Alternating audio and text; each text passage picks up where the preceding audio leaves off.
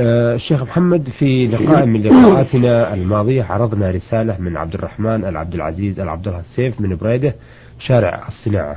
ولكن عادة آه، يرسل لنا الأخ عبد الرحمن ويطيل جزاه الله خير في الأسئلة فلم نتمكن من بقية الرسائل أو من عرض بقية الرسائل. يقول إن بعض الناس يجي آه، إلى المسجد ويضع نعاله أو عصاه أو أي حاجة ليحمي له محلا في الصف الأول لا سيما في يوم الجمعة فهل هذا جائز أم لا؟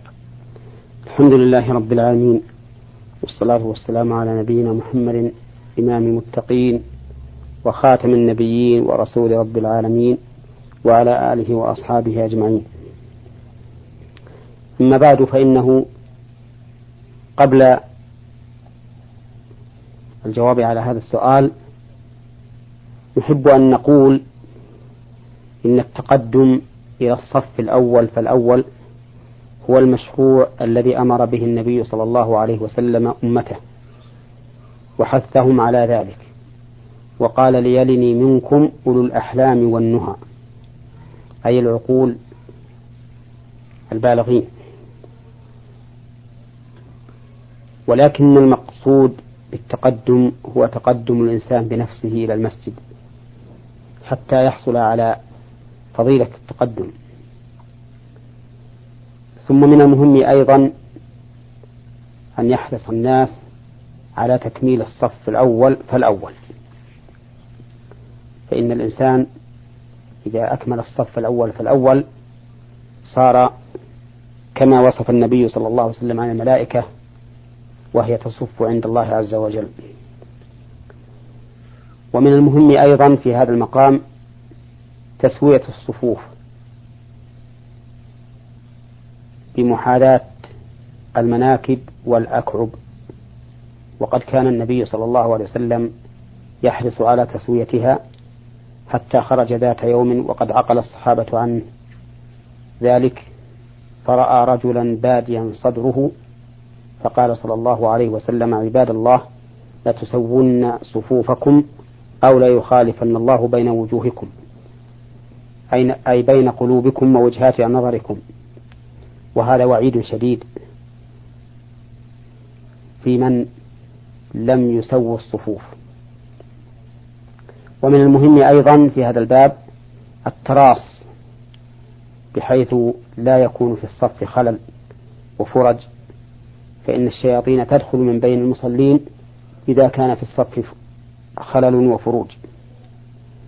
وكل هذه الأمور يخل بها الناس وذلك لقلة الوعي وقلة الإرشاد وقلة ملاحظة الأئمة ذلك.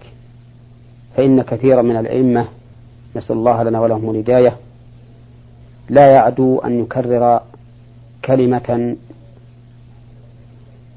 عابرة بقوله استووا اعتدلوا استقيموا وما أشبه ذلك من غير أن يتفقد الصف بنظره ويسويه تسوية حقيقية. إذا رأى متقدما قال تأخر أو متأخرا قال تقدم. ومن غير أن ينظر إلى إكمال الناس للصف الأول فالأول. ومن أجل هذا صارت هذه الكلمة لا تحرك للمأمومين ساكنا ولا تهمهم وكأنها كلمة تقال حتى أني بلغني أن رجلا أراد أن يصلي بشخص وليس معهما سواهما. فلما أقيمت الصلاة التفت هذا الرجل وقال استووا اعتدلوا. مع أنه ليس وراءه أحد لكنها كانت كلمة تقال. ومن هذا أيضا أنه إذا كان إمام ومأموم ليس معهما غيرهما فإن السنة أن يقف المأموم على يمين الإمام وأن يكون محاذيا له لا متأخرا عنه خلافا لما يفهمه بعض الناس من أنه ينبغي أن يتأخر المأموم عن الإمام قليلا فيما إذا كان اثنين وليس هذا بصواب. نعم. لأنهما إذا كان اثنين صار صفا والصف ينبغي فيه التسوية. هذه أمور نبهت عليها وإن لم ترد في سؤال الأخ عبد الرحمن لكن لأنها مهمة جدا. نعم وأول من يخاطب بها في الحقيقة الإمام. نعم. أما بالنسبة لوضع العصا والحذاء وما أشبهها في مكان الإنسان فهذا إن كان الإنسان يضعها ثم يخرج إلى بيته أو إلى سوقه ويبقى إلى قرب الصلاة ثم يأتي فهذا محرم عليه ولا يجوز له لأن الأماكن المعدة للعبادة إنما هي لمن سبق بنفسه. ولهذا يروى عن النبي صلى الله عليه وسلم أنه قيل له ألا نبني, ألا, ألا نبني, نبني لك يعني خيمة في منى؟ فقال صلى الله عليه وسلم منى مناخ من سبق. فدل هذا على أن الأماكن المعدة للعبادة الناس فيها سواء ولا يجوز لأحد أن يتحجر منها شيئا.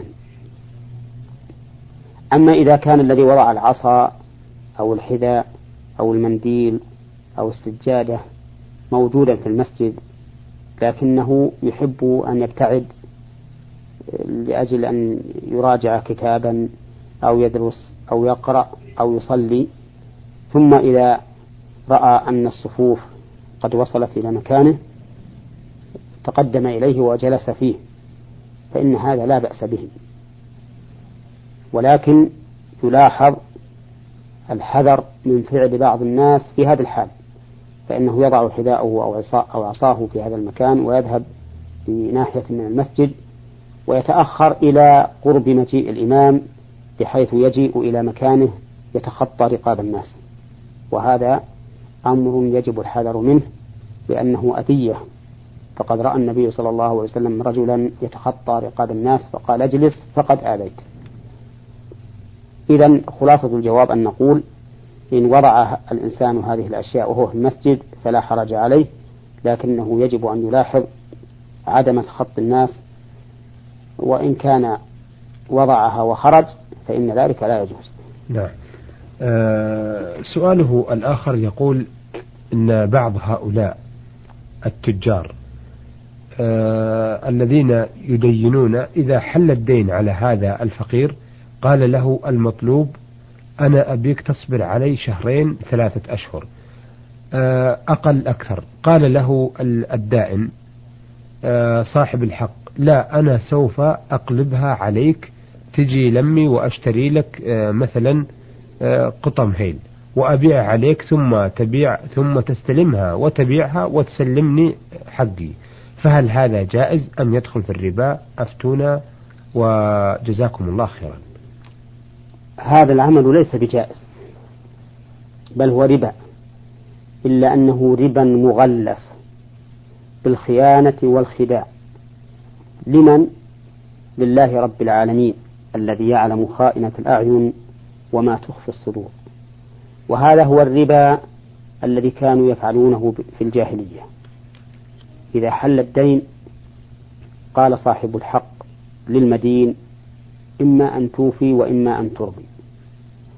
فإذا أربى وحل مرة ثانية أربى عليه مرة ثانية وثالثة وهكذا وهذا هو المشار إليه في قوله تعالى يا أيها الذين آمنوا لا تأكلوا الربا أضعافا مضاعفة. واتقوا الله لعلكم تفلحون. واتقوا النار التي أعدت للكافرين. وأطيعوا الله والرسول لعلكم ترحمون. فهذا عمل خبيث لأنه جامع بين الربا والخداع فهو بمنزلة فعل المنافق الذي يظهر الإسلام ويبطن الكفر نعم. هذا أظهر أن معاملته معاملة سليمة لأنها بيع وشراء في قطم هذه هذا الهيل وهي في الحقيقة هي عين الربا إلا أنه متحيل عليه. والمتحيل على محارم الله أعظم جرما ممن يفعلها على وجه صريح. نعم. لأنه يجمع بين مفسدة هذا المحرم وبين مفسدة الخداع لله سبحانه وتعالى. وهذا من من الاستهزاء بالله والتحدي له. ولهذا قال أيوب السختياني رحمه الله قال في هؤلاء المتحيلين يخادعون الله كما يخادعون الصبيان. لو أتوا الأمر على وجهه لكان أهون. نعم. وهؤلاء المخادعون على الربا في هذه في مثل هذه الصورة التي ذكرها الأخ عبد الرحمن أو في غيرها من الصور لا يمكن أن ينزعوا عما هم عليه لأنهم يعتقدون أن ما هم عليه سليم. والمعتقد بأن ما هو عليه سليم لا يمكن أن ينزع عنه فهم يقولون كما يقول المنافقون إذا قيل لهم لا تفسدوا في الأرض قالوا إنما نحن مصلحون فلا يكادون ينزعون عن فعلهم. أما الذي يأتي الربا صريحا فإنه يعرف أنه ارتكب محرما وتجده دائما هذا الفعل بين بين عينيه. تجده خجلا من الله عز وجل. يتذكر ذنبه كل ساعة ويمكن أن يحدث توبة. أما هذا فهو على العكس. وهذه مفسدة مفسدة عظيمة تحصل لمن يرتكبون محارم الله بالحيل. نعم. وهذه المسألة يظن بعض طلبة العلم أنها مسألة التورق التي تكل... التي اختلف فيها أهل العلم وأباحها الفقهاء في المشهور من مذهب الإمام أحمد وإن كان شيخ الإسلام ابن تيمية يحرمها ويجزم بتحريمها ويراجع في ذلك ولكنه يأبى إلا أنها حرام. أعني مسألة التورق. نعم. لكن هذه المسألة ليست كمسألة التورق ولا, ولا يمكن أن تقاس عليها. لأنها ربا صريح. ومسألة التورق هي كما قال الفقهاء في تصويرها أن يحتاج رجل إلى دراهم فيشتري سلعة من شخص تساوي مئة بمئة وعشرين مثلا إلى أجل ثم يأخذها ويتصرف فيها ويقضي حاجته بقيمتها. أما هذا فإنهم قد اتفقوا صراحة على المرابات قبل أن يحدث هذا العقد الصوري الذي ليس بمقصود. وبينهما فرق. ولهذا لما ذكر شيخ الإسلام مسألة التورق ذكر فيها قولين عن أهل العلم. ولكنه لما ذكر هذه الصورة أن يتفق شخص مع آخر على أن يعطيه دراهم العشرة بثلاثة عشر أو إحدى أو أحد عشر أو ما أشبه ذلك قال إن هذه من الربا بلا ريب ولم يحكي فيها خلافا. فدل هذا على الفرق بين المسألتين. نعم. وما ذكره الأخ عبد الرحمن هو أعظم مما قلت أيضا. لأنه صريح أنه يرغم هذا المعسر على الربا مع أن الله يقول وإن كان ذو عسرة فنظرة إلى ميسرة. فأوجب الله تعالى إنظار المعسر. أما هذا فإنه عصى الله فلم ينظره ولم يرحم هذا الفقير بل زاد عليه الدين. نعم. وعلى كل حال فنصيحتي لإخواني التجار أن يقلعوا عن هذه المعاملة إلى ما أباح الله لهم من أنواع التجارات من المضاربات والمشاركات وغيرها حتى يخرجوا من الدنيا بسلام فلا يحملوا أنفسهم نار هذه الدراهم وغرمها ويكون لغيرهم ثمارها وغنمها نعم. نعم. الأخ عبد الرحمن السيف من بريدة يقول يوجد مناظر للزينة وفيها صور محنطة وعليها قزاز. هذه المناظر آه فهل يصح أن تعلق للزينة في المجالس وغيرها أم لا؟ أفتونا جزاكم الله عنا خيرا. نقول إن هذه فيما نرى لا يجوز بذل الدراهم فيها بمعنى أنه لا يجوز للإنسان أن يشتري مثل هذه الصور المحنطة لأنها ليست مقصودة قصدا شرعيا إذ ليس فيها فائدة لا في الدين ولا في الدنيا. وغاية ما هي إنما هي مناظر لا تفيد شيئا. فلا يجوز للإنسان أن يبذل الدراهم في شراء مثل هذه الصور المحنطة. أما إذا اشتريت هذه الصور المحنطة للعلم والاطلاع على مخلوقات الله والتبصر بما فيها فهذه منفعة. لا بأس للإنسان أن يشتريها لهذا الغرض كالذي يوجد في بعض أمكنة المعامل في المدارس فهذه لا بأس بها ولا حرج من شرائها. نعم, نعم. آه سؤاله الآخر يقول أرجو تفسير هذا الحديث لو لم تذنبوا لذهب الله بكم ثم يأتي بآخرين يذنبون ثم يستغفرون الله. آه نرجو تفسيره. المعنى تفسير هذا الحديث أن الرسول عليه الصلاة والسلام حث أمته على الاستغفار وبين أنه لا بد من أن يقع الذنب والخطأ من بني آدم. كل بني آدم خطأ وخير خطائين التوابون. وأنه يعني المغفرة من صفات الله تبارك وتعالى التي هي صفات كمال وهو سبحانه وتعالى يحب التوابين ويحب التوبة على عباده ويحب المستغفرين ويحب المغفرة لهم. فحكمة الله تعالى تقتضي أن يقع الذنب من بني آدم ثم يكون الاستغفار وتكون المغفرة بعد ذلك. نعم. أثابكم الله.